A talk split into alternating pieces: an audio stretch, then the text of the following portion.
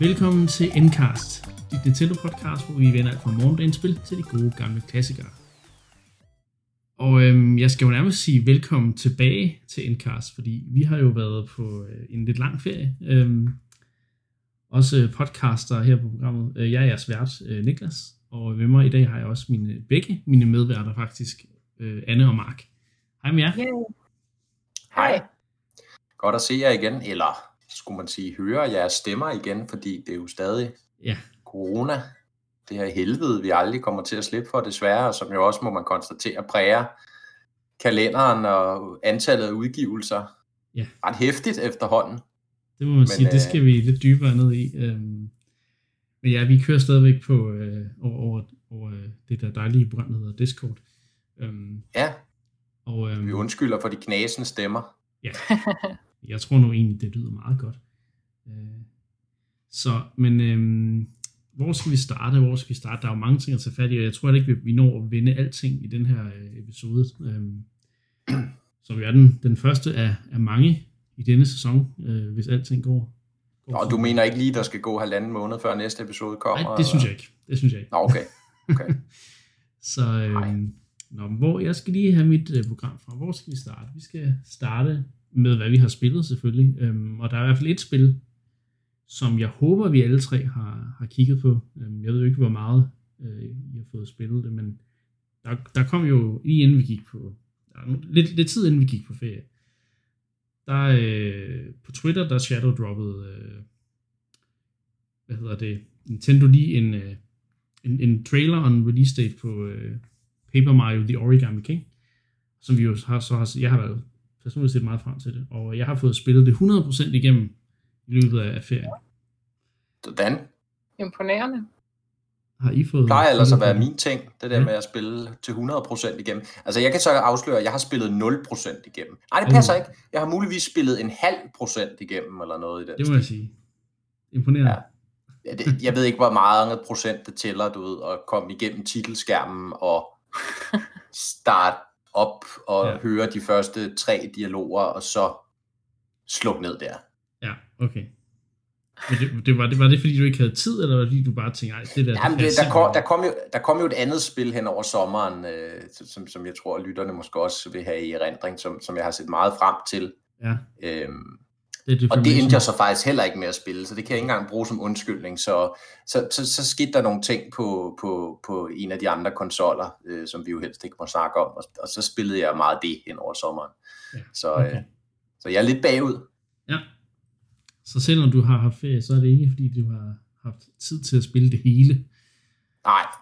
Nej. Nej, jeg har, jeg har spillet nogle Nintendo-ting, men det, det kan vi måske vende tilbage til senere. Anne, du er stor fan af Paper Mario, i hvert fald de gamle spil. Ja. Hvad, har du fået spillet, spillet Origami King? Øh, ja, altså, jeg har ikke gennemført det. Øh, jeg må sige, at øhm, jeg er ikke sådan super begejstret, må, må jeg nok erkende. Øhm, jeg synes, det vel en masse ting, der peger lidt i nogle forskellige retninger. Øhm, og så bliver jeg bare frustreret over det her med, at, at kampsystemet sådan på, på samme, på sådan, det skal jo være nyt og spændende osv., det kan jeg godt acceptere til et vist punkt.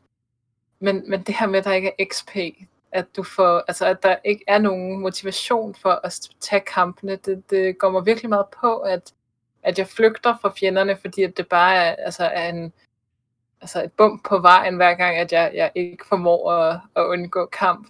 Så det, det, det synes jeg var lidt hårdt, øh, selvom jeg egentlig godt kunne lide sådan, omgivelserne, områderne og historien. Hmm. Men så manglede jeg bare... penge. Kan jo tjene masser af Ja, coins, men, men, men, men du ved, så gik der sådan to timer, og så havde jeg 10.000 mønter, og det synes jeg bare ikke passer ind i Mario-universet heller, at man har så meget, og man ikke rigtig har brug for det. Det kommer Øh, vel an på, hvor meget en skill koster. Hvis den koster 50.000, så er det jo lige vidt, kan man sige. Ja, men det, det, jeg, har, jeg er ikke nået til et punkt endnu med at se, hvor at, øh, jeg skulle bruge 50.000 mønter på noget. Men det kan jo være, at øh, jeg, jeg stoppede for tidligt. Øh, Det vil jeg i hvert fald sige. Men jeg, nu er jeg jo også personen, der har gennemført alt i spillet. Øh, ja, for, og, det, og det er meget sjældent, at jeg gør det. Så øh, ja. Nå, så, må, så må du sidde inde med viden omkring, altså det her, som Anne siger, hvor godt, hvor godt skalerer. Altså, ja. altså jeg, jeg har hørt meget den der kritik om, at der er ikke XP i spillet. Det, det tænkte jeg slet ikke over, da jeg spillede det. Det var slet ikke en, et problem for mig faktisk. Jeg, jeg kan egentlig godt lide, når de prøver at eksperimentere med de her level-løse RPG-spil, øh, som er sådan lidt eksperimenterende på den måde. Øhm, og jeg synes egentlig, det fungerer meget godt, fordi at nærmest alt omhandler at bruge mønter i det spil. Så, så altså, jeg synes altid, jeg kan finde noget at, at bruge mønterne til, øh, i, når jeg ja. køber hvad, hvad hedder det, items, eller nu skal jeg også lige tænke på, hvad jeg egentlig har brugt de penge på. Jeg ved i hvert fald, at, at jo, jeg har også brugt den på collectibles. Jo. Der, der er mange af de der collectibles, der koster over 10.000. Nå. Øh, ja, så, altså det vil man jo gerne have. Ja, det vil jeg i hvert fald gerne have. ja. Altså man kan sige, det er jo så et system i virkeligheden, hvor at mønterne bliver til XP på en eller anden måde, ikke? fordi du jo. bruger dem også, så meget har jeg da forstået, du bruger dem jo til at købe de her evner og så videre, der gør, at du ligesom bliver stærkere og føler en progression, hvor at man ellers bare traditionelt, kan man sige, hvis du kæmpede nok, så vil du få mm. de her point automatisk, der vil gøre dig stærkere. Ikke? Nu skal du ligesom tage et aktivt valg om at bruge dem på noget, der gør dig stærkere, eller måske endda vælge at sige, nej, jeg vil faktisk hellere bruge dem på noget, der ikke gør mig stærkere, men bruge dem på, ja. som du siger, collectibles eller et eller andet sjovt. Ikke? Så i virkeligheden kan man jo sige, at man udvider jo egentlig bare paletten. Ja. Øhm, jeg vil så, så sige, jeg, jeg kan også godt følge, Annie, at kampsystemet ikke altid fungerer perfekt. Øh, nu ved jeg så ikke, hvor meget øh, du har, du har sådan gået ned i, i hvad, hvad kan man sige, kampsystemets sammensætning, eller man skal sige, men det er jo faktisk ikke så meget et, et, et turbaseret rollespil, men det er jo faktisk mere et, et puzzlespil på tid. Mm.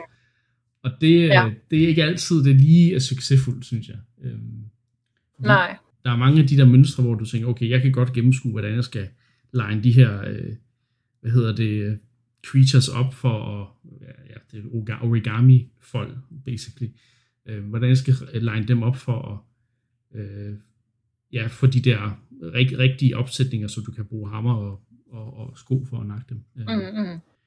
Men nogle gange, så synes jeg bare, at det er så svært at gennemskue. Altså, det, sværhedsgraden, den, den varierer så sindssygt meget, at fra, fra det ene encounter til det andet, der går det fra mega nemt til så svært, at du er nødt til at måske tilkalde hjælp og bruge coins på et tilkalde for de der toads, der sidder og hæpper rundt omkring. ja. Men det er min, min største anke med, med kampsystemet, faktisk. Men, men altså, følte du slet ikke det der med, at man mangler motivation til at gå i kamp med, med ting, fordi du ikke, altså, du ikke, det ikke føles som, om man, man får noget måske den der flee-funktion to til tre gange, og så tror jeg, jeg fejlede to ud af de tre gange. men men også bare, når man, når man ser monstret i, i, i overworlden, eller hvad man skal kalde den, altså ja. det der med sådan at aktivt undgå dem, fordi at man ikke føler noget værdifuldt kommer af det. Men det kan godt være, at det kun er mig, der har det på den ja, måde. Det, men... Jeg tror ikke, det er kun er dig, der har det på den måde, men jeg har det i hvert fald ikke haft det på den måde, da jeg spillede det igennem. Uh, altså jeg, jeg må sige, jeg, jeg har det jo på den måde i alle JRPG's, jeg spiller, så, så ja, det, det, det er jo ikke noget nyt. Det er ikke, nej, nej, det er rigtigt. Det er ikke, det er ikke noget specielt unikt. Uh, men det er men, ærgerligt, hvis man føler, at man gerne vil stippe væk fra alle kampene på den måde, fordi det, det ja. slet ikke det, jeg, jeg kan man sige. Nej. Jeg følte at det var, det var tilfredsstillende, når jeg så fik legnet dem rigtigt op, og jeg fik trykket på knappen på det rigtige tidspunkt, øh, for at få det rigtige gode hammerslag og så videre. Mm, mm. Øhm, og så vil jeg så sige, at bosskampene øh, er faktisk et af, altså det, det var nok et af spillets største højdepunkter. Dem synes jeg virkelig var, var interessante. Ja. Der, der vender de ligesom hele bøtten om. Der er det bossen, der sidder i midten, så skal du ligesom stå udenfor og finde den rigtige vej ind øh, for at få den rigtige position og sådan nogle ting. Og det, det fungerede rigtig godt, synes jeg. Ja, der, der kunne jeg også bedre være med selv, vil jeg sige. Ja. Det synes jeg ligesom fungerede bedre som system generelt, end, end ring battlesne ellers øh, gør. Mm. Ja. Øh, og det bliver også lidt mere udfordrende, at de introducerer mange flere show mechanics og sådan noget, som ligesom. Øh, ændrer på sådan altså på systemet og så videre øh, ved hver boss. Ja, så det, det var egentlig meget mere øh, hooked på, end, end de normale kampe. Ja, det forstår jeg så godt. Ja. så, ja. Hvad, hvad, øh, må jeg ikke lige spørge til de der toads? Nu nævnte du det magiske ord før, Niklas, toads, ja. fordi at, uh, der var jo en del virak omkring det her spillet på sin udgivelse, og kort efter, at, uh, at, at, at altså, folk var sådan, der, der er jo ikke andet end Toads i det her spil. Hvad er det med alle de Toads? Hvorfor er der Toads over det hele? Og altså, det, det, det, jo, der er det, det, det er jo taget, stik, stukket helt af, ikke? Og, Ja, øh, og så var der jo, Ja, Ja. ja. du kan fortsætte. ja, at, ja, og inden jeg overlader ordet til jer, vil jeg jo så sige, at, at, øh, at der var jo sådan en her udtalelse fra produceren på spillet hos, hos Intelligent Systems, der sagde, at Nintendo har simpelthen fået meget strenge øh, krav øh, omkring det her med øh, at, at opfinde nye figurer i Mario-universet og, og tilføje nye figurer, ja. Der ligesom udvider det eller ikke er set før. Og det gør så, at de bliver nødsaget til nærmest i, i mangel på bedre, øh, ikke fordi der er jo selvfølgelig masser af figurer i Mario-universet, men, men især de her NPC'er, der ligesom skal tale og interagere med Mario, altså venligt sindede Mm. væsener, ikke? Jo. Der, der, der er jo kun Toad, og, og, og så alle farvenuancerne, var jeg ved at sige. Ikke? Ja. Øhm, er det så slemt, som, som, som noget kritikken har gjort det til, Det eller hvad? synes jeg ikke. Altså jo, i starten, der finder du Toads øh, overalt, og det er jo også en af de store, hvad kan man sige, øh, opgaver, du, altså for at, at øh, hvad hedder det, færdiggøre alle områder, så skal du finde alle Toads i et område. Øhm, så jo, der er mange Toads, men jeg ved ikke, jeg, jeg har ikke rigtig tænkt over, at jeg synes, det var et problem, at de var så øh, ens, eller hvad man skal sige, fordi de var alle sammen, mange af dem, de er jo foldet på en bestemt måde som et origami-folk, så som en svane eller en sommerfugl eller whatever. Og på den måde får de noget personlighed, plus at de også har personlighed, de ting, de siger, øh, når man ligesom snakker med dem. Øhm, Mm. Og det gjorde jeg ikke rigtig tænkt over, at de ligner hinanden. Udover det, så er der jo også sådan, på grund af plottet, så er der faktisk også mange af Bowsers kompaner, som du snakker med som venligtsindede øh, væsener. Mm. Øh, Så på den måde laver de noget variation i gang med, med at sige, at det ikke kun er, er toast, du snakker med i de forskellige områder, du kommer til. Øh, Ja. og- der, der Ja. tror jeg også, de har lyttet til kritikken i forhold til Color Splash, som jo var det forrige spil i serien.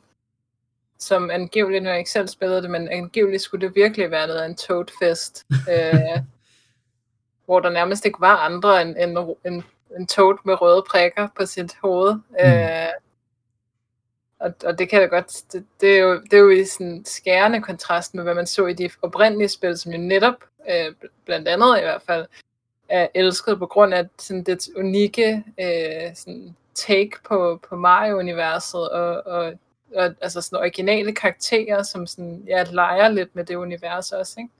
Jamen, jamen lige præcis, ikke? Det er, det er det, man husker originalerne for. Helt tilbage jo til, til øh, Super Mario RPG selvfølgelig med, med, med Square uh, crossoveret, ikke? Men, men også Paper Mario og Thousand Year Door, ikke? Man, man man husker alle de der særlige væsener, som man ikke havde set i Mario-universet før. Og Man kan sige, at serien Mm. tjente måske også mere end noget andet Mario-spil den rolle, at det netop kunne udvide universet, og så det var en rollespil og en stor verden og sådan noget, ikke? så det var jo ud over de her typiske Mario øh, kører go-kart, Mario spiller tennis, Mario spiller golf og så videre, ikke? At, at her var der så noget, der krævede et, et, et, et spraglende univers med interessante figurer og væsener og så videre.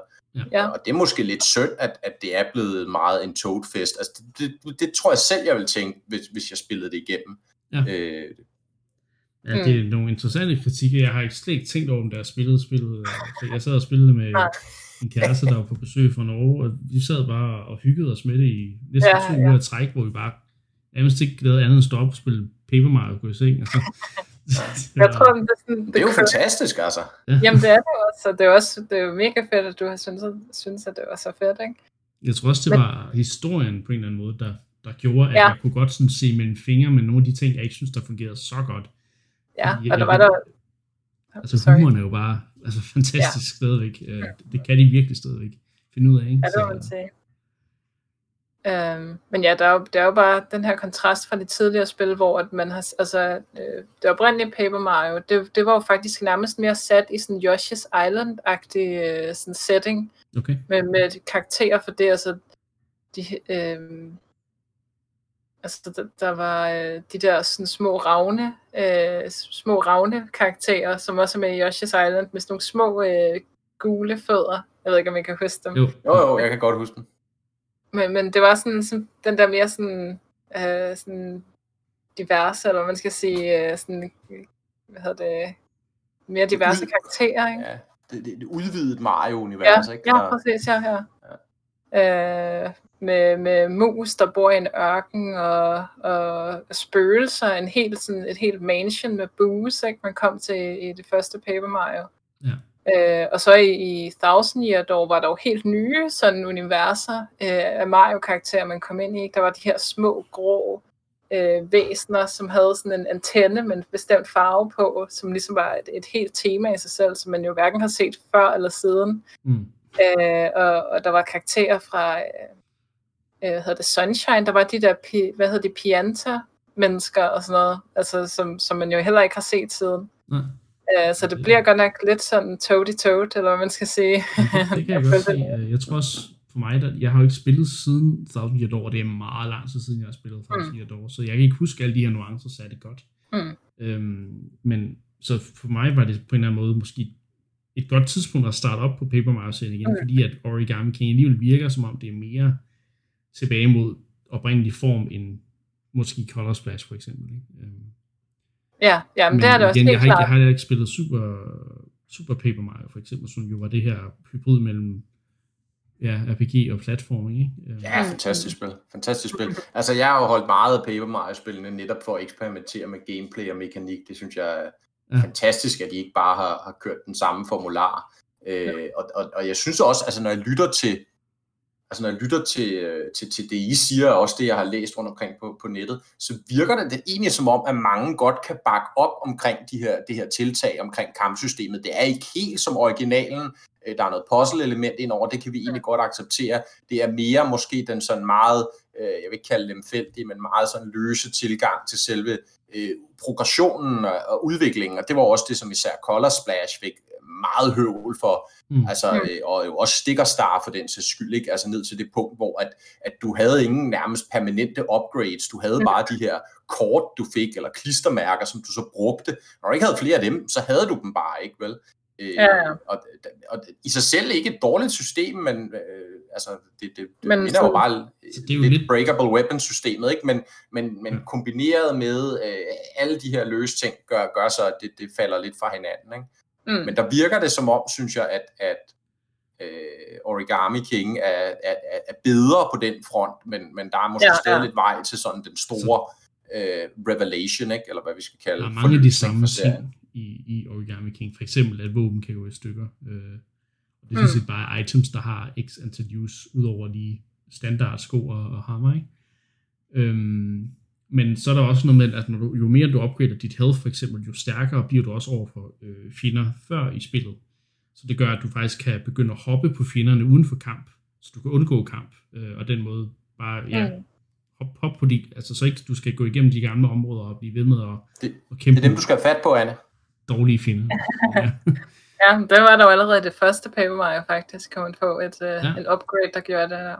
Ja, men det, men det, det bare... synes jeg er en fin måde at, at omgå de der random mm. encounters på i de tidligere områder, ikke? Men, jo, jo, jo. generelt så er der mange af de der ting, men jeg synes alligevel, der, er, der er nok udenfor, der ligesom føles godt og, og så videre til, at, at det ikke er det, som jeg føler, at spillet falder på, for mig i hvert fald.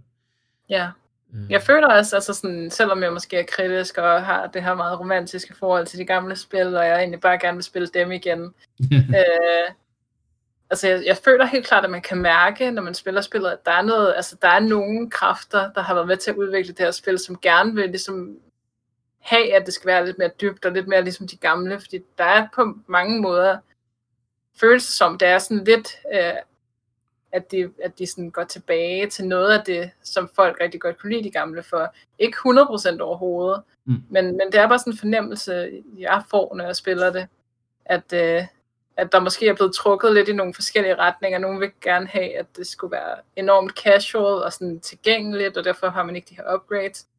Men, men samtidig har man også et, et kampsystem, som egentlig er ret komplekst, ikke? med ja. de her puzzle battles, som, som altså, det ved jeg ikke, om jeg selv, altså da jeg selv spillede Paper Mario som 10-årig, eller whatever, så tror jeg sgu ikke, at jeg ville have kunne klare de her ring puzzles. det tror jeg heller ikke, jeg øhm, det er jo et sjovt clash, ikke? Fordi ja. på, på, og det, det snakkede jeg med min bror om det her med, altså det, hans pointe var det her med, at på den ene side, så virker det som om, at det er sådan rigtig meget, øh, Paper Mario, altså er blevet rigtig meget sådan en, en, du kunne kalde det en gateway drug til sådan Nintendos mere hardcore RPG'er, øh, mm. i mangel på bedre ord, ikke? Men altså sådan noget Xenoblade, eller Fire Emblem, eller sådan noget, ikke? Hvor at ligesom det, det er klart, det er jo, de er jo helt klart ikke henvendt en, en, en yngre målgruppe, hvor at Paper Mario, der er ligesom den yngre målgruppe, den kan godt være med der, ikke? Øh, der er nogle sjove figurer, noget sjov dialog og ha, ha, ha, og sådan noget relativt simpelt gameplay. Noget af tiden, ikke? Fordi så er der så lige pludselig også bare, som I siger, det her ret komplekse kampsystemer, ret hurtigt, som kræver virkelig, at man kan holde mange bolde i luften og se mønstre i ting og sådan noget, mm. som man måske ikke ville kunne i den alder. Og det er jo måske sådan lidt et clash i designet i virkeligheden. Mm. Øh, ja, det kan man godt sige. Som, som I er inde på, ikke? Og det kunne man måske med rette øh, angribe det på og sige, der er noget, der lige skal tunes der. Ja, klart. Helt klart. Men øh, ja, jeg, jeg synes vel, stadigvæk så synes jeg bare, det er en fryd at spille. Også det er så flot et spil, og Ja, det er det godt ikke. Øh, musikken er nice, og det er nogle virkelig interessante områder, synes jeg, øh, man kommer til. Også ja, så hvis nu der... det er svært område shaker det op med en ny mekanik, der kun er i det område og sådan noget. Ikke? Så hvis mm. nu de bare lavede det der Thousand Year Door remake, remaster, så var alle glade. Ja. ja, det tror jeg. Det tror jeg. Ja, så kunne de komme videre, kan man sige, i teksten. Ikke? Så ja. jeg, jeg vil altså sige, øh, prøv om ikke, uh, Anne, du kan komme lidt længere hen og se, om ikke du kan finde noget mere. Uh, ja, det vil jeg også spillet, ja. uh, og Mark, jeg også hørt, bare i gang. Der skulle være noget ekstremt hjerteskærende, uh, der kommer lidt længere ind i spillet. Ja, det er der. Det, det, jeg vil ikke sige for meget, men uh, ja. det var altså... Det var en hård dag. ja. Så ja, jeg, det kan jo være, at vi, vi kommer ind på spillet igen her øh, lidt senere på, øh, på efteråret, men øh, nu skal vi også øh, lidt videre, fordi nu har vi brugt øh, rigelig tid med øh, den første del her. Øh, der er jo sket rigtig, rigtig mange ting, og øh, ikke mindst så er der jo nye rygter. Øhm, og jeg synes faktisk, vi skal starte med et ret øh, nyligt, nyligt rygte. Jeg tror, det er fra den forgangne uge eller sådan en stil. Øhm, vi har jo haft det op at vende flere gange der, folk vil åbenbart gerne have den her Pro Switch Revision, der skal eksistere. Og nu er Bloomberg ude med endnu en rapport, og så skal sige, nu, nu går der rygter igen om, at der er en Switch Pro på vej. Øhm, og jeg, jeg, jeg ved ikke helt, hvad jeg skal tænke. Hvordan har I det med det? Altså man kan jo sige, øh, når, når, Bloom, når Bloomberg bringer historien, så er det, altså så, så, så må man antage, at kilderne er relativt troværdige. Ja. Og så vidt jeg kan forstå, kommer det jo fra kilder i Asien, altså hvor man, ja. man har kendskab til hele sådan, øh, hvad hedder det, fremstilling, altså var det ikke produktionen den, der bragte, af konsollerne, ikke? Øhm, jo. Var, var det så, den, der bragte ja, mini-rygtet? Ja, og, øh, og altså, jeg tror, man, man kan også sige, jo længere tid der går, altså, så, så bliver det jo uundgåeligt. På et eller andet tidspunkt kommer der jo en Switch Pro, eller Switch 2, eller ja. Double Switch, eller hvad, hvad vi nu skal kalde den. Ikke? Øh, så, så, så jo længere tid der går, på et eller andet tidspunkt taler rygtet jo sandt. Ikke? Ja. Om det allerede bliver 2021, på det tidspunkt vil konsollen have været fire år på markedet, ikke? hvis vi antager, at den kommer til, til foråret. Det er sådan mm. lidt hurtigt i forhold til deres normale produktcyklus, ikke? men jo. på konsoller, man kan, jeg siger gerne de der fem år som tommelfingerregel. Ikke? Men altså man kan sige, grunden til, at jeg kunne købe rygtet om, at den kommer allerede der, det er jo fordi på det tidspunkt vil der være udkommet en PlayStation 5 og en Xbox Series X. Ja. Og, det, og vi har faktisk snakket om det tidligere her i programmet. Husk nu, du hørte det første indkast. øhm, har vi jo snakket om det her med, at for mig tror jeg, det er vigtigt for Nintendo, når nu, når nu de nye konsoller lander, så skal de jo sørge for, kan man sige, at de spil, der bliver produceret til den, at de i så vidt muligt omfang også kan portes til Switch og udgives på den. Og det er klart, vi taler altså konsoller, der er øh, altså regnekraftsmæssigt i, i en helt anden liga. Ja. Så selvfølgelig vil det være med kompromis og alt muligt andet. Men som vi har set jo med Switchen, har den vist sig at være et relativt kapabelt device for, for en mobilenhed at være. Den har jo faktisk kunne håndtere nogle af de her PlayStation 4-spil mm. rigtig, rigtig, rigtig kompetent. Ikke? Så man kan sige, tanken om, der kommer en Switch Pro ud, som så kan tage de her PlayStation 5 Series X-spil i komprimeret udgave selvfølgelig, øh, men på et godt nok niveau til, at mange vil være øh, ikke ligeglade, men at det ikke vil være en dealbreaker at købe spillet på sin Switch, i stedet for at købe den til PlayStation 5 eller mm. Xbox Series X. Det for mig, det faktum gør, at jeg godt kunne tro på, at de har interesse i ligesom at fremrykke lanceringen af en en kraftigere Switch. Også fordi de ved, det er hardcore publikummet, der køber den. Det er sådan nogle tosser som mig, der går ud og køber den, og, og, og er klar til at, at, at spille øh, de mm. nyeste spil på den. Ikke? Så, så jo, jeg tror på det, og Bloomberg er troværdig øh, kilde. Øh. Det, det synes jeg er en rigtig, øh, faktisk, øh, rigtig god pointe, du kommer med, at det havde jeg faktisk ikke tænkt på, at igen, at det kan faktisk være, at Nintendos interesser lidt har skiftet i løbet af den her med Switch, fordi de har jo set, at det er nogle, nogle andre, nogle, nogle ældre øh, publikummer, der kommer tilbage og køber den, og det er også, øh, igen, vi ser de her ports, der rent faktisk begynder at fungere på Switchen, så det, at de som positionerer en stærkere Switch, kan jo gøre, at de netop kan blive ved med at ramme ned i det publikum, og blive ved med at, at, lave, at få, få de, de nyeste spil og så videre, fordi igen, man kan sige, grund til, at de lidt har været kørt deres eget løb i så mange år, er også fordi, at de lidt godt havde indset, at du kan rigtig hamle op med Playstation og Xbox på, altså med at lave den, en, en konsol, der er lige så stærk.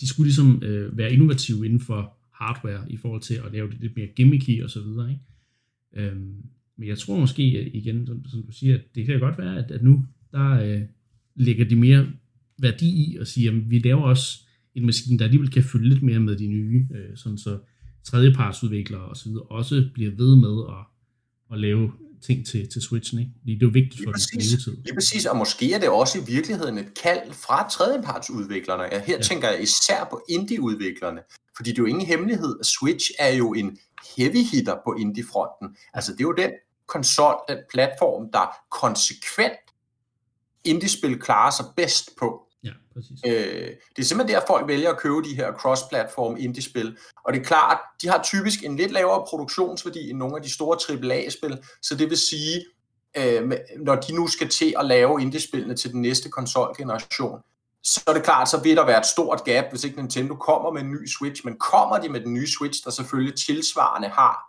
kraftigere indmad, en ny Nvidia-processor osv., øhm, så vil det nok kunne lade sig gøre, ligesom det samme forhold, der har været øh, mellem Switch og PlayStation 4 og Xbox øh, One, og, mm. og så PS5 Series X øh, versus øh, Double Switch, Switch 2, whatever vi kalder den. Ja. Switch up. Har du Switch til, up, øh, er den bedste. Til den første del herinde? Øhm, jeg tænker måske, at øh, det, det lyder meget sandsynligt, øh, alt det I siger, og meget klogt. Øh, men jeg tænker også, der er noget andet i det, og det er jo, at øh, for at sælge en ny konsol, så skal man jo også have noget rigtig godt software at sælge den sammen med. Ja. Øh, så kunne det være, at øh, den ligesom er legnet op til at launche sammen med måske Breath of the Wild 2. Det kunne man øh, godt tænke. For, for ligesom at sælge den her, øh, om du kan jo spille det på din gamle Switch, men du kan også spille fortsættelsen til det bedste spil nogensinde på en ny beefy Switch.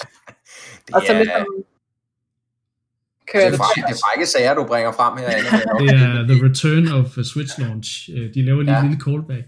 Det er, altså, ja, jo, jo. ifølge ja. rygtet, så, så, altså rygtet siger faktisk også ekstra ud over det her, at, at mange grund til, at der måske ikke har så været så mange spil i 2020, fordi de prøver at positionere så mange nye spil som muligt til en mulig launch af en ny, øh, stærkere udgave. Øhm, så, så det, altså, det, jeg synes, det, det går meget godt i, hvad kan man sige, øh, hånd i hånd med det, du, øh, du, du, for, ja, det, du forelægger der. Så det, det synes jeg er også en rigtig god pointe. Ja, men det er det helt klart. Det, det er godt set. Øh, det, det kunne meget vel være, ikke, at de, de gentager, prøver at gentage, gentage succesen fra, ja. øh, fra Switch-launchen. Man kan stadig sige, at det var en lidt anden situation i den forstand, at der var vidderligt ikke mange Switch-ejere, der havde en Wii U, vel? Eller, Nej, det er eller jo, man kan sige, at de fleste, der havde en Wii U, har nok på nuværende tidspunkt købt en Switch, men der er jo så bare så mange flere, der også har købt en Switch, som ikke havde mm. en Wii U, vel? Så, øh, som, så men, men ja, der var mange, der opgraderede for at spille Zelda jo ikke i, i en lidt bedre version. Mm. Øh. Øhm, og så er der jo så lige en ting ved rygtet, som jeg så er lidt mere skeptisk overfor. Og det, altså, spæksene er ikke fastlagt endnu, øh, ifølge det her rygte, og, så vi ved ikke rigtig sådan præcis, hvor stærk den kommer til at blive. Men det siger alligevel, at den, den ligesom prøver at gå efter at kunne komme op til øh, 4K-opløsning. Øh, og det er så der, hvor jeg tænker, okay, det er måske lige voldsomt nok, når den nuværende Switch sådan ikke, altså den kan jo godt køre op til 1080p, men det er ikke så mange spil, der rent faktisk gør det, hvad kan man sige, ud over Nintendos egne, som ligesom konsekvent bliver i den der øh, frame rate, vel? Så, og, også, eller i resolution er det jo sådan set. Øhm, ja, men, men der vil jeg nu... Så, ja, men igen, der... det kan jo godt være, der, der er kommet nogle nye chips, mobile chips på markedet, der faktisk gør, at det er muligt at ramme de ja, 4K-opløsning. Ja. Det ved jeg ikke, det ved du måske mere om, Mark. Jamen, altså min point er egentlig bare, altså det kan jo betyde mange ting, altså ja. understøtte 4K i, i, i den simpleste forstand, kan det jo bare betyde, at, at konsollen altså kan outputte det ja. signal, altså den kan sende så mange pixels til, okay. til skærmen, den er sluttet til. Men det er klart, hvis du bare viser en, en hvid baggrund i 4K, det kræver ikke nogen synderlig regnekraft, vel? Nej, så det er jo hele tiden et spørgsmål om, hvor, hvor altså, de spil, der bliver produceret, hvilken opløsning vil de være i, og, hvad, og, og, og, og det vil så have en, en, en, en hård konsekvens for, for, for øh, CPU'en eller GPU'en er det jo især, der står på mål for det, ikke? Men det man jo, altså så jeg kunne sagtens forestille mig, at den vil være i stand til at sende et, et 4K-signal til skærmen. Det vil nok være meget usandsynligt, at, at, at spil rent faktisk vil blive renderet i den opløsning, men så gør de jo det, som man kan sige, man også har set PlayStation 4 og Xbox One især mm. gøre den her generation, altså at de egentlig øh, spillet ligger og sender et billede i en lavere opløsning, som Switchen så opskalerer. Øh, altså kunstigt sætter ekstra pixels ind for at få det op til 4K, og så sender det billede til skærmen. Ikke? Og der er jo så ikke, kan man sige, tale om flere detaljer, men man snyder sig ligesom den sidste vej op til de 4K. Og det mm. kunne jo meget vel være, at så kan man sige, det kan det være, at opløsningen bliver lidt højere end 1080p, der er sådan en mellemstep, man kalder 1440p, øh, sådan Ultra HD. Øh, det kunne være det, der ligesom bliver øh, den opløsning, spillet renderer i, men så resten af opskaleringen sker til 4K, ja. bare ved at, at fake det, så at sige. Ikke? så, så jeg tror, det vil være sandsynligt, den outputter til 4K, men spillene vil ikke blive renderet i 4K. Det, det, det, det kan man næsten garantere på nuværende tid. Det var, også, det, var, det var det, jeg var skeptisk over, kan man sige. Men ja. det, du, det, du siger, det gør, at jeg alligevel tænker, ja, okay, det giver meget god mening, og alligevel, ja, igen, gøre så den kan output det, men at det igen ikke, ikke nødvendigvis er alle spil, der sat, ja. at, det, at det faktisk ikke er nogen spil, der, der prøver, mm. prøver på det, kan man sige. Ja, plus der er sket, der er sket nogle ret interessante landevindinger på, på grafikfronten de seneste par år. Øh, især Nvidia har været gode til at drive det frem, mm. hvor at, at nogle af deres nye processorer er i stand til at bruge en teknik, der hedder DLSS.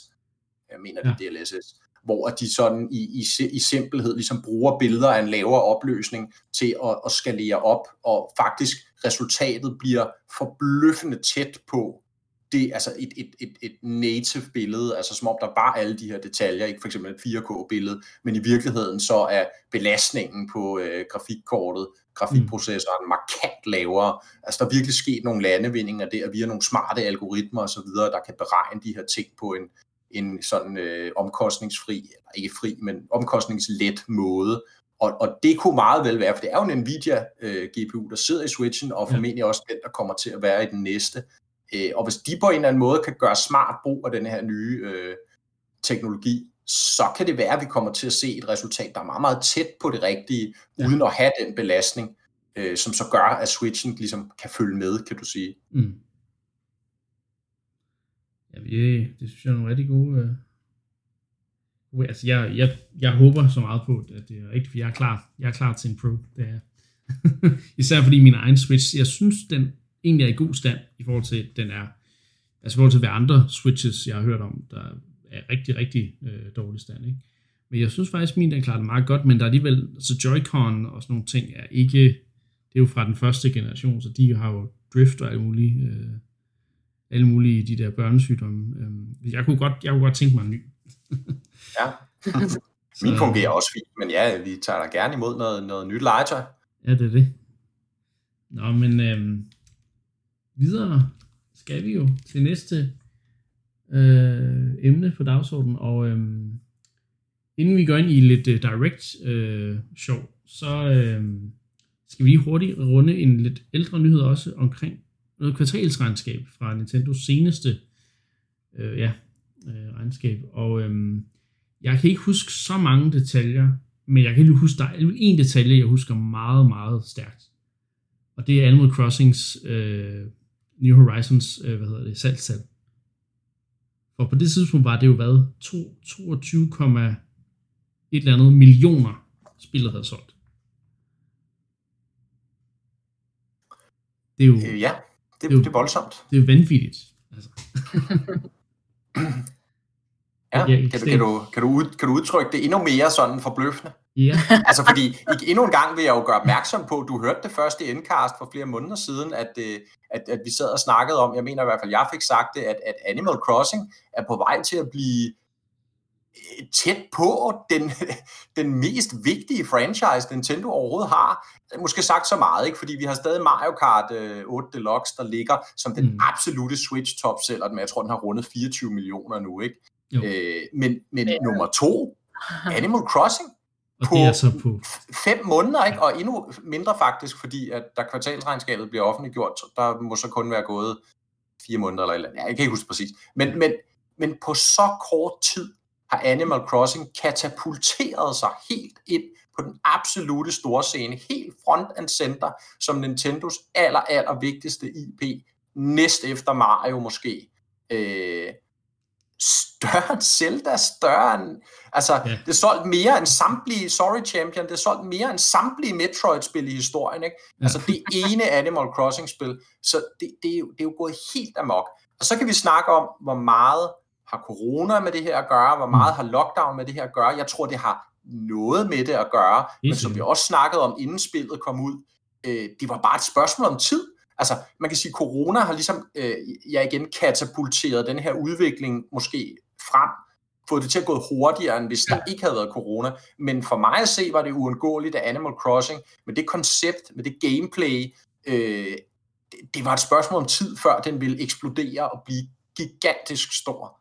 Og det er så sket nu, og det er jo fantastisk, fordi det er et, et fantastisk spil, og, øh, og det, er jo, det er jo, skal jo bare blive helt vildt spændende at se, øh, hvor det kan ende, om det kan ende med at støde Mario af tronen, eller, eller, eller hvad vi kommer ud i her. Så Switch var bare den perfekte platform for det spil til at nå de nye højder, ikke? Altså fordi vi har det her øh, publikum, der er sammensat af, af casual og hardcore spillere, nærmest, jeg, jeg ved jo ikke, når man taler, men det er jo, det, det, altså det er begge de her grupper, der den maskine virkelig tiltaler øh, på, på mange forskellige måder, ikke? Men, og så kommer Animal Crossing jo, som er virkelig tiltaler casual-markedet, og jeg tror, det er også, den må da også have, have skubbet nogle Switch, altså maskinesalg, ikke? Altså, Jo, men det har det jo. Altså, jeg kan jo bare kigge på min egen øh, øh, omgangskreds, og så kan jeg jo nærmest tælle her, bare sådan lige, øh, hvad jeg husker, altså 5, 4, 5, 6, 6 personer eller sådan noget, bare i min omgangskreds, mm. der alene har købt en Switch for at spille Animal Crossing. Ikke? Mm. Altså, det, det, det er den faktor, vi snakker, og det er jo helt, helt utroligt. Altså, En helt anden datakilde er, at den, øh, den Discord, vi har for Indclub, der kom rigtig mange nye øh, brugere ind, som var, jeg stod så kun interesseret i at, at finde et community og snakke Animal Crossing med, fordi det var deres første Switch-spil, og deres første, øh, nærmest deres første Nintendo-spil for nogen, ikke? Så det var sådan lidt øh, Mm. fedt at se, at, at, at spillet på den måde bringer så mange nye til fadet, og forhåbentlig gør det jo, at de bliver ved, og ligesom siger, hvad, er for, hvad er der for andre spil til den her maskine, som jeg måske synes er interessant, ikke? Øhm, så jeg, jeg, jeg, men jeg er stadig målløs over, at, at på så kort tid, jeg kan ikke huske et spil, der har solgt så meget på så kort tid. Der er der sikkert på nogle andre platforme, eller nogle andre franchises, jeg ikke er så interesseret i, men, men inden for Nintendo, der er det jo, jeg, jeg husker det ikke i hvert fald. Nej, nej, præcis. Og som du siger, det er meget, meget, meget få spil, helt generelt i, i branchen. Altså hvis du kigger på tværs af alt, der, der kan mønstre de her tal på så kort tid. Altså der er måske en fem stykker, ikke en håndfuld. Ja. Øh, og der har Animal Crossing skrevet sig ind i historiebøgerne. Så må vi så se selvfølgelig, om det kan gentage succesen næste gang. Ja. Mm. Igen, jeg spår det rimelig gode chancer, vil jeg sige, fordi også når man kigger på igen, altså engagementet, hvor længe folk er blevet ved med at engagere det, vel, det er jo ikke bare sådan en dille, der er død efter en måneds tid, vel, det er jo blevet ved, ikke? Altså, og jeg kan mærke på mig selv, jeg spiller det stadig, fem måneder senere, det er markant det Animal Crossing-spil, jeg har spillet længst tid. Jeg var for sjov tilbage at sammenligne med mit 3DS-save, øh, der havde jeg 40 timer eller deromkring, og det synes jeg jo, det er tilbage den, back in the day, og det var, det var lang tid, jeg spillede Animal Crossing dengang, ikke? Nu kan jeg jo godt se, nu her har vi jo for længst rundet de 200 timer, ikke? Som sagt, for over en periode på fem måneder, snart et halvt år, hvor jeg har logget ind stort set dagligt, for at sige hej til Octavian og Marina og alle de andre dejlige villagers, jeg har, ikke? Blive snydt af Red og komme ud og bade og så videre. Altså, det er jo helt utroligt, og ja, fan- fantastisk spil. Det kan jeg bare, det må jeg bare sige, og fuldt fortjent, at det, at det ligger og, og hiver de tal hjem. Ja, og øhm. som sjov bonusinfo kan vi jo lige tilføje, at det er jo ved at overstige, øh, eller det er jo ved at blive det bedst sælgende spil i Japan nogensinde. Altså ikke bare Nintendo-spil, men spil? Nej, det bedst sælgende spil i Japan nogensinde. Hold da op. På fem måneder. Ja, det så, er så voldsomt. Så det er også ja. populært i Japan. ja. øh, men, ja, det har det altid været. Ikke? Altså, men, personligt men, ja. er jeg jo faktisk faldet lidt af. Jeg har faktisk ikke rigtig spillet i, tror det, to, to og en halv måned og sådan nogle ting. Men alligevel, da jeg så spillede det meget intenst, så har så det har overtaget Breath of the Wild som er min mest spillede spil på Switch, så jeg må også bare ja. sige, jamen, jeg er vild med Animal Crossing, og det lurer mig om ikke, jeg vender tilbage på et tidspunkt senere på året, når, når jeg sådan lige får den første Animal Crossing fatigue ud af kroppen, og begynder at, at savne nogle naboer og så videre. Ikke? Øhm, jeg glæder mig så ikke til at komme tilbage til alt det ukrudt, der så kommer til at vente mig, men øh, sådan er det. Jo. Jeg kan jo høre folk til at fjerne ukrudt for sig. Er det rigtigt? Hvor mange, hvor mange Nook Miles ticket koster det? Uff, det kan godt blive dyrt, tror jeg. ja, det, Taler vi Raymond størrelse, eller hvad? ah, det kan vi nok ikke. Okay. Må ikke jeg kan få nogen inden for indklub discord til at hjælpe den dag, jeg nu endelig, hvis jeg nogen kommer tilbage. Ja. ja. så kan vi lave en stream ud af det. Ej, det er ikke sikkert, folk synes, det er så specielt spændende at se. Nå, men øhm, Animal Crossing, holy, holy moly, jeg vil sige, øh, sige det, det, det, på en grimmere måde, men øh, ja, det er altså et, øh, det har klaret sig helt fantastisk. Nu skal vi øh, snakke lidt om øh, nogle directs, der har været, øh, fordi Nintendo har i hvert fald ikke respekteret, at vi har holdt ferie, det må man jo bare sige. De har bare kørt på med alle mulige, hvad jeg vil nærmest vil kalde vilkårlige øh, annonceringer her og der. Men øh, nok den mest interessante og mest, øh, den jeg har sat mest pris på, det var øh, den Indie, øh, Indie World øh, Showcase Direct, eller hvad jeg skal kalde den, som øh, de øh, sendte ud for nogle uger siden. Det var altså, det var, det var en god oplevelse, synes jeg. Og Mark, jeg ved, du ja. er endnu mere vild med, med det, der blev, det, der blev vist. Nå, ja, du kan jo måske lige, øh, vi kan måske lige opskitsere, hvad det præcis var. Øh, der, ja, der, der, der, der blev fremvist.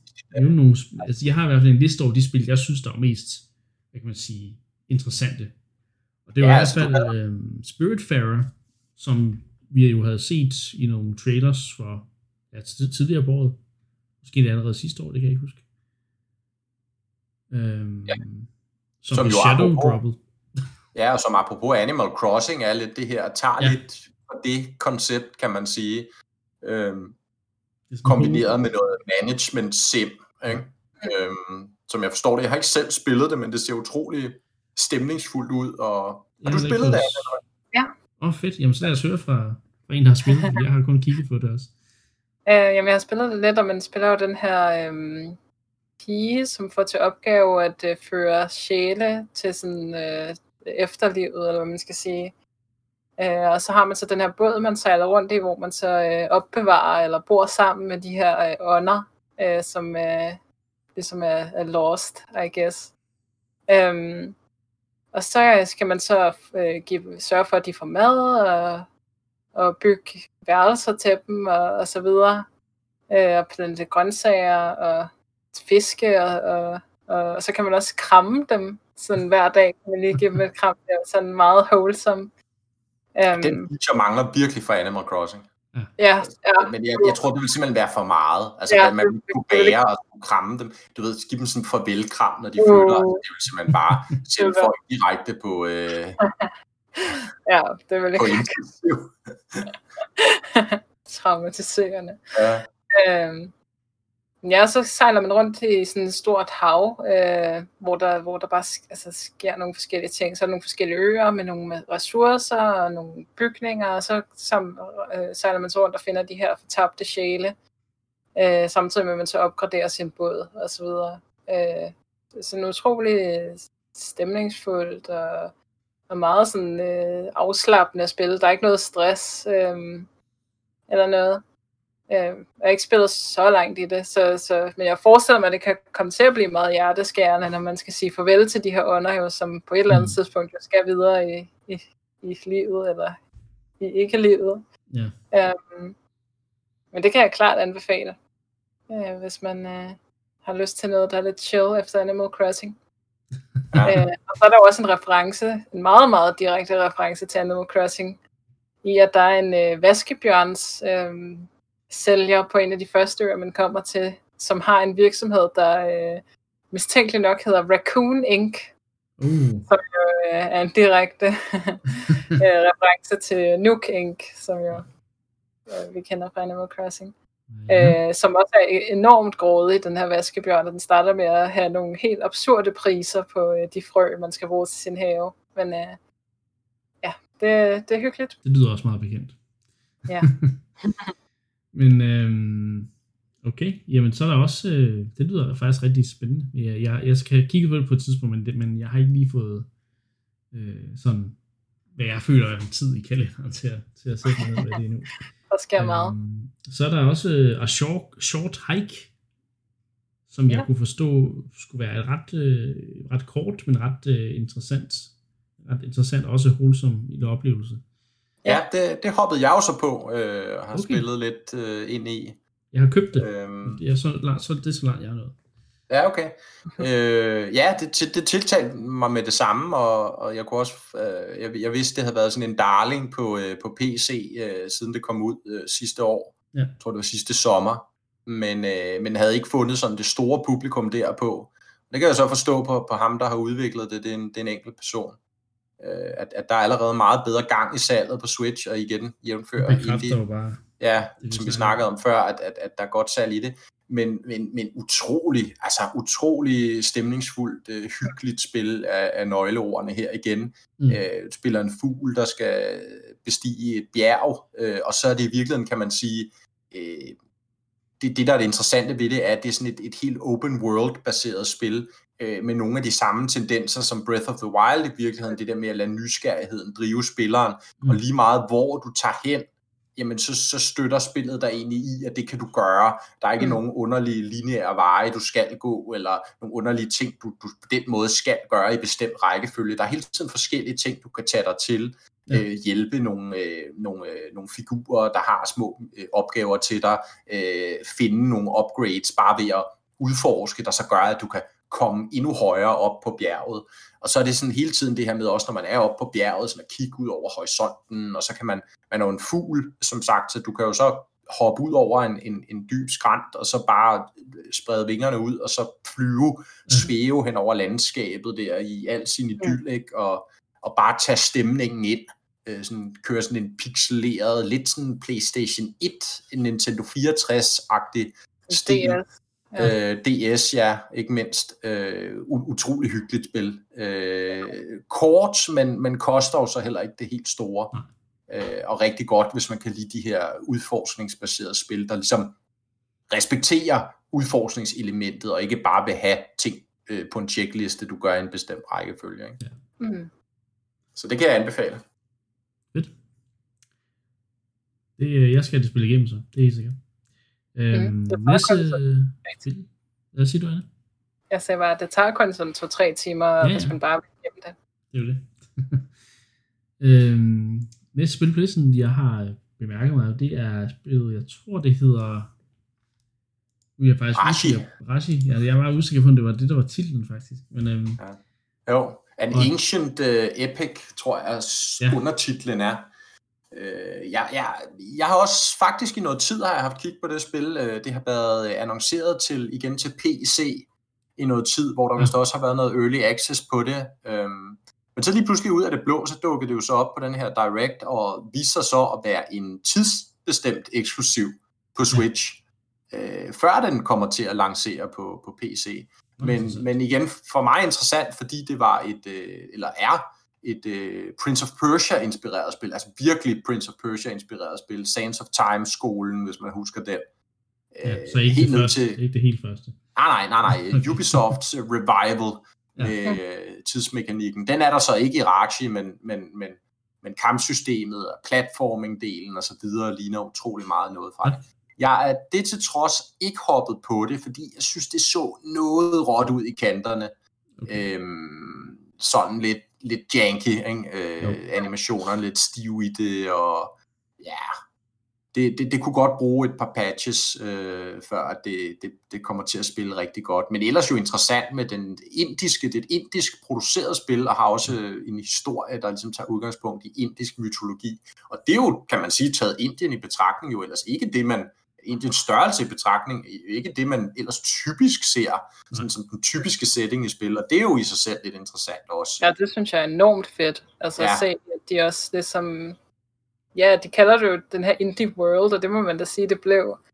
Mm. Øh, enormt fedt at, at se nogle indiske udviklere fortælle deres egen mytologi. Ikke? Vi er jo vant til at se vestlige mennesker, der er meget inspireret af alle de her sådan, øh, orientalske kulturer, og så ligesom fortæller det seje, vi ligesom selv kan læse. Men her kommer der måske noget mere sådan dybfølt og sådan oprigtigt øh, af en fortælling af en mytologi, som vi ikke altså, kender så meget til. til. Mm. Øh, så det synes jeg er enormt fedt er klart. Jeg har, jeg har ikke umiddelbart øh, tænkt, at, at det er på min radar lige pt, men det kan være, at, øh, at, at Mark han kommer ind på det igen senere i, øh, i løbet af sæsonen her, så ja, det er vi ja, ja, ja. igen, hvis det er patches.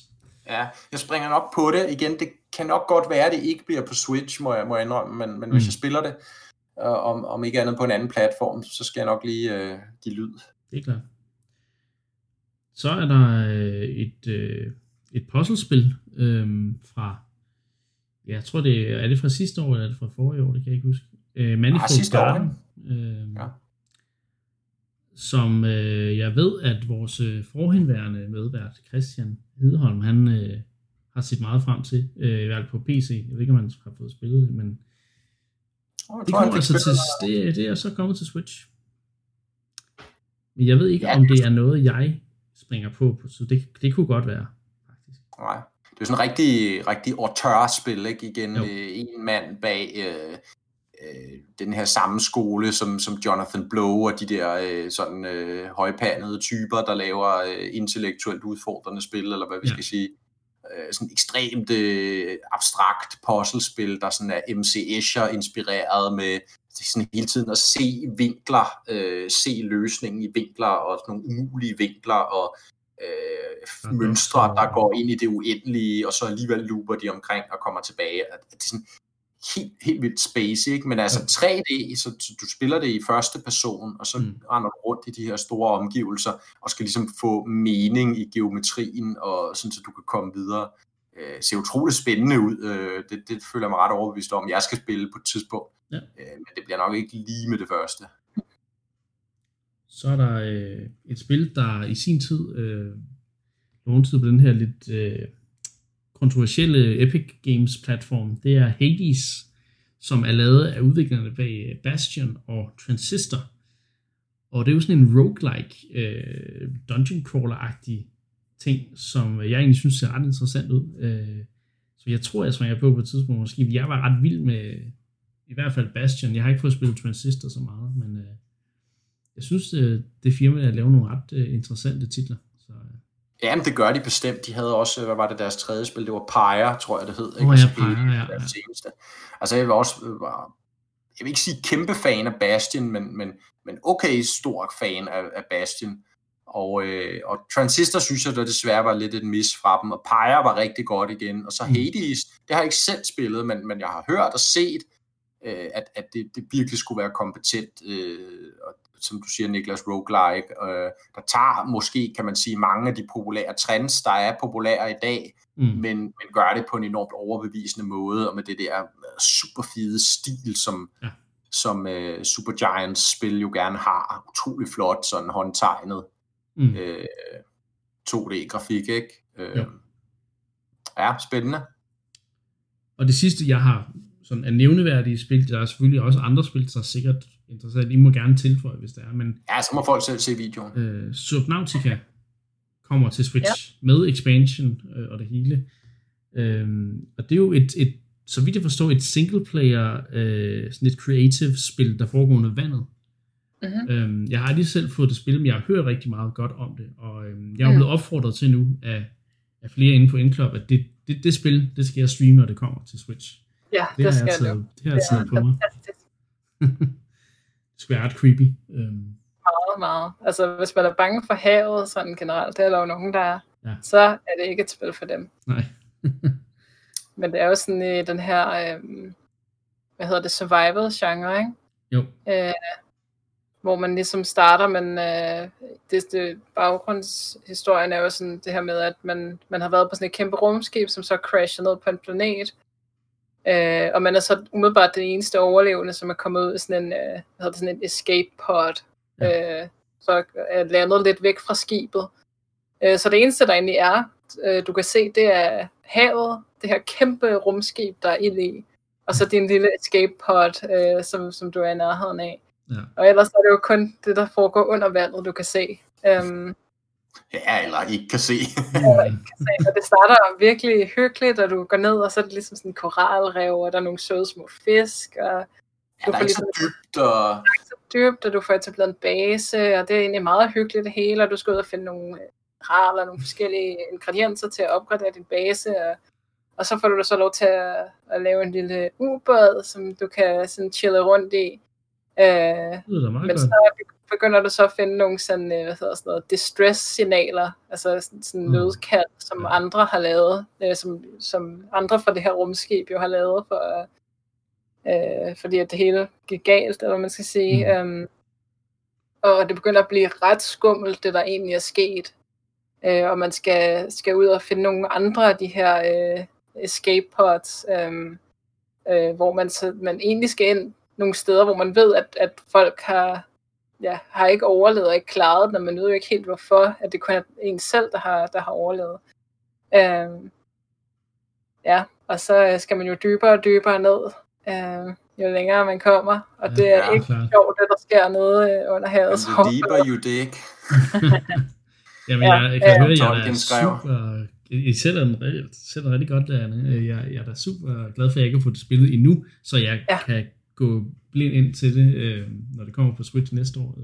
Ja, jeg, kan, jeg kan kun bakke Anne op i, at, øh, og at det kommer vidderligt for en, som ikke finder særlig stor øh, fornøjelse eller interesse i øh, den der survival-genre Ja. helt generelt. Øh, samme materialer, bygge lidt mere, samme flere materialer, bygge lidt mere. Okay, fint Ja. nok, ikke?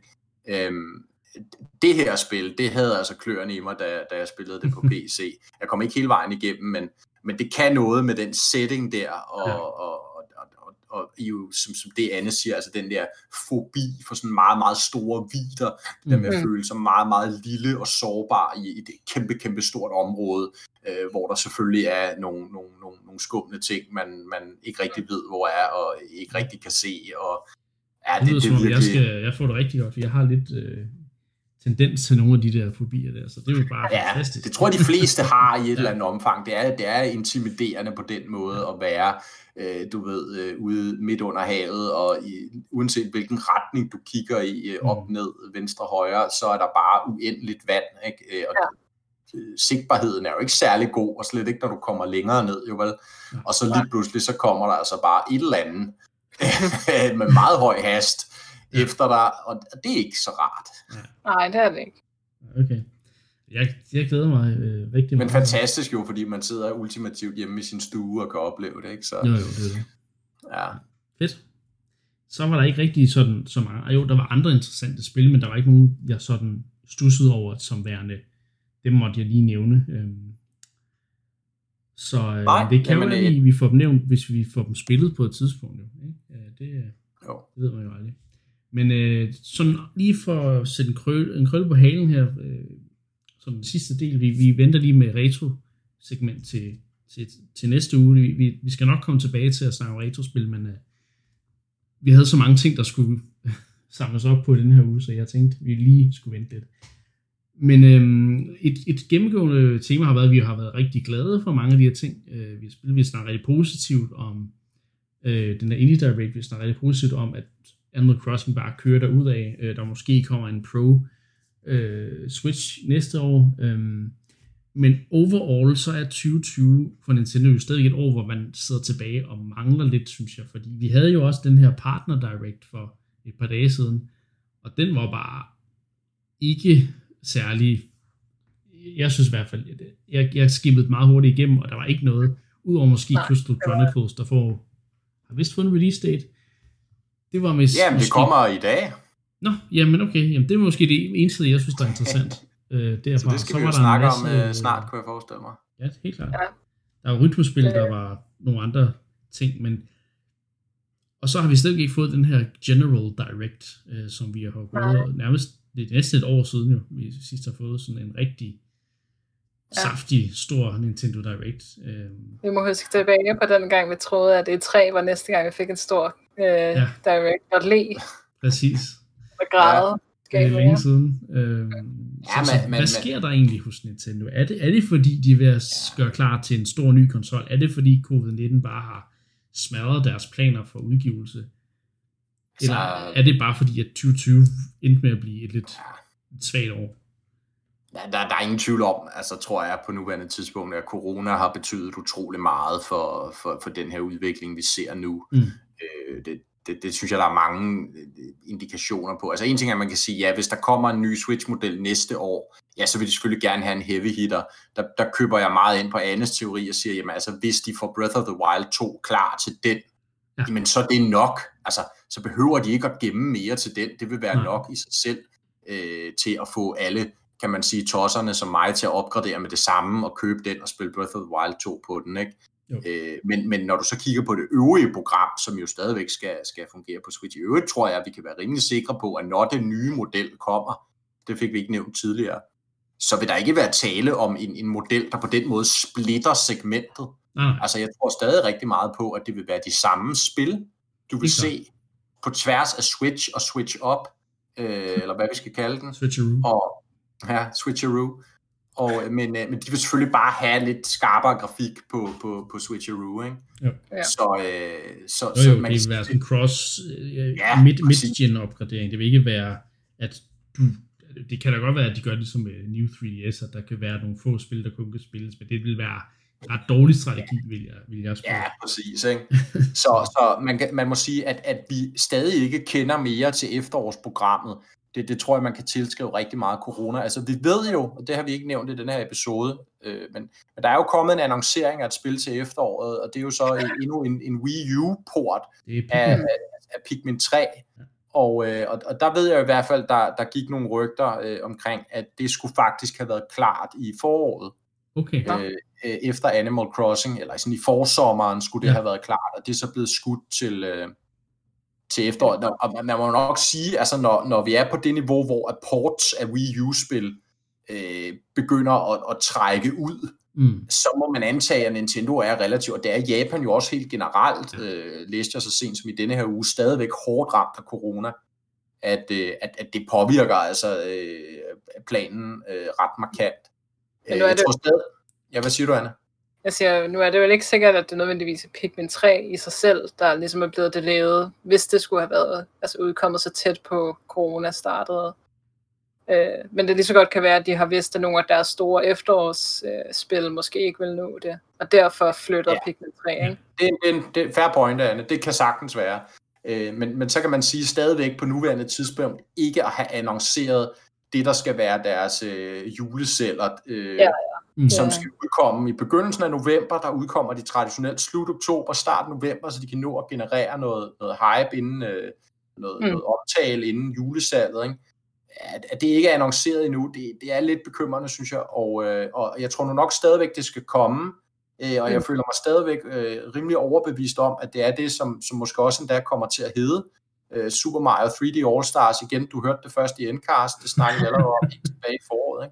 Øh, at det kunne være en ret god titel til det. Mm. Øh, og du kan se, at den har rent faktisk vundet fart mange dele på nettet og på Twitter og så videre. Der er mange, der kalder det Super Mario 3D All Stars. og øh, det, det, jeg tror, den kommer, og jeg tror, den er god nok. Øh, og det er, øh, ja, mm. som, som vi jo har snakket om tidligere, Super Mario 64, Sunshine, øh, Galaxy, i, i, i, i, om det er en sampak, eller det er hver for sig, eller begge ting. Det må vi se. Ikke? Måske gør 3D World også Ja, om, om det måske kommer separat lidt senere, måske i januar. Ja, det er sådan noget den stil. Det kan være, at de ikke kan nå at få alle sammen klar. Og det er måske derfor, de ikke vil gå ud og annoncere, du ved, sådan en, en sampak og sige, det er 3D All Stars, det er alle de her spil, vi kan nå at få dem alle gjort klar, men at det kun ender med at være, må, hvad ved jeg, worst case, 64 eller et eller andet, ikke? Må, må mm. vi laver en, en Twitter, øh, et Twitter-stunt, som de gjorde med Paper Mario, og bare Shadow Dropper kl. 3 om eftermiddagen, bum, Øh, det kommer om to måneder, øh, eller om der rent faktisk kommer en General Direct i september. var der ikke rygter om øh, øh, Super Mario's 35 års jubilæum? Øh, at tre dage efter det, øh, den dato, hvor Super Mario har 35 års jubilæum, så øh, er der, har de annonceret et, jeg ved ikke sådan noget, øh, øh, hvad hedder det, når de er til de der øh, møder med deres øh, shareholders, eller hvad hedder det, stockholders. Stakeholder Jo, meetings. det er der vist, der er Ja. vist noget om. øh, tre dage efter, hvor at, øh, de den sådan invitation til det stakeholder meeting øh, siger, at de vil ikke annoncere nogen spil til det stakeholder meeting, hvilket er meget usædvanligt, medmindre at de jo ligesom har, har annonceret dem inden da. Ja. Øh, og man mener derfor, at fordi det ligger lige i forlængelse af den her 35 års jubilæumsdag, at der så måske kommer i hvert fald et eller andet Mario fokuseret på den dato. Ved du, hvornår det er? Nej, men det kan vi vel finde ud af. Det må vi finde ud af så. Fordi det der, det lyder meget spændende øhm, i forhold til en indikation af, hvornår vi kan forvente noget med jer. Hvad, hvad tror I? Øh, Tror I, vi, vi får en direct i øh, snart? Eller er, de, er de, eller er de sådan lidt, lidt for... Jeg, jeg Gemmer tror desværre, ja, jeg tror desværre ikke, og jeg tror ikke, det er øh, meningen, men, men jeg tror simpelthen igen på grund af corona og så videre, usikkerheden omkring, hvornår ting kan være klar, Ja, at de, de, jeg tror ikke, der kommer en general direct, hvor at de ligesom annoncerer mange ting på en ting. Jeg, jeg tror måske, der kommer en direct, om de så kalder den direct, øh, Mario direct eller whatever, der kommer en Ja. direct omkring det her Mario øh, anniversary, det gør men det ja. kan godt være, at den holder sig til det i virkeligheden. Det Øh, og, og, og så skal vi igen vente noget længere tid. Måske endda bliver det ved med at være på den her måde med, med, med, med forsigtige annonceringer og sådan af meget konkrete ting, de ved kan være færdige på givende Mm. tidspunkter. Øh, vi kommer til at se fra den ene uge til den næste, Ja. ja. uden noget særligt mønster. Øh, det, det kunne jeg godt frygte. Det, men det må være sådan, hvis det er det, de kræver i den her tid. Øh, så, så må vi jo øh, som Nintendo-fans jo bare øh, klæde os på med noget ekstra tålmodighed og så videre. Og igen, det er jo ikke fordi, at der ikke har været noget som sådan at spille. Der har heldigvis været en masse indie-titler, der har været padding imellem øh, de få store øh, titler, vi har fået. Øhm, jeg synes jo i hvert fald, Animal Crossing og Paper Mario er to af de spil, der har været nogle af de bedste oplevelser i spil i år øh, for mig personligt. Og der tæller jeg også alle mulige PC-udgivelser og Playstation-udgivelser. Jeg har brugt rigtig meget tid på Playstation, men alligevel, der, der står Animal Crossing og Paper Mario virkelig, virkelig stærkt i min hukommelse øh, for 2020. Mm. Så det er... Jeg håber, at jeg kommer nok ikke til at købe Pikmin 3, så jeg kommer nok til at hungre lidt i efteråret, men det må vi jo se på. Så må der jo, jeg jo købe en masse indie-spil. Jeg har fundet, øh, jeg har fundet det, så vi kan præcisere. Ja. Det er et management briefing session, de holder den 16. september i Tokyo, øh, hvor de har sagt, at ingen nye produkter eller services vil blive annonceret til den briefing. Uha. Så, må vi jo, øh, så har vi jo to uger i september, hvor vi jo næsten, ja i hvert fald to uger, hvor vi kan sidde og spekulere og, og hype ja. og blive skuffet hver dag kl. 15, når der ikke sker noget. Det er skuffelse. Det er i hvert fald sådan, det, det foregår inde på visedaver. Det er Ellers jeg jo, Ell- ellers kan du glæde dig over, Niklas, at, øh, at jeg ved, Deadly Premonition 2 ligger klar til dig. og Det, det kan du sikkert bruge en god del af efteråret på at hygge dig med. Det er rigtigt, men det, det skal jeg jo streame. Jeg vil først streame den, når dig og øh, en anden person er blevet færdig med det. Ja. Så jeg, jeg glæder mig til at høre, at øh, jeg får grønt lys til at gå i gang med Deadly Premonition. 2. Ja, ja, vi er i gang nu, så øh, Det lyder rigtig godt. Men ja, jeg tror ikke, vi øh, når mere i dag. Øhm, så øh, vi håber selvfølgelig at være tilbage øh, igen i næste uge. Øh, mere øh, indkast, men igen, der kan jo altid ske alle mulige ting her i disse lidt ja, usikre tider. Men øh, må ikke, at øh, vi kan få det til at lade sig gøre. Det håber jeg i hvert fald. Det er planen. Så øh, tak fordi I to ville være med igen. Det var super hyggeligt at, at høre jeres stemmer og høre jeres meninger om Nintendo-spil. Det har jeg savnet. Og så øh, tak til lytterne for at lytte med. Og øh, ja, det er, det er altså rigtig godt at være tilbage. Så øh, med det er der ikke andet at sige end igen tak fordi I lyttede med, og vi lyttes ved næste gang.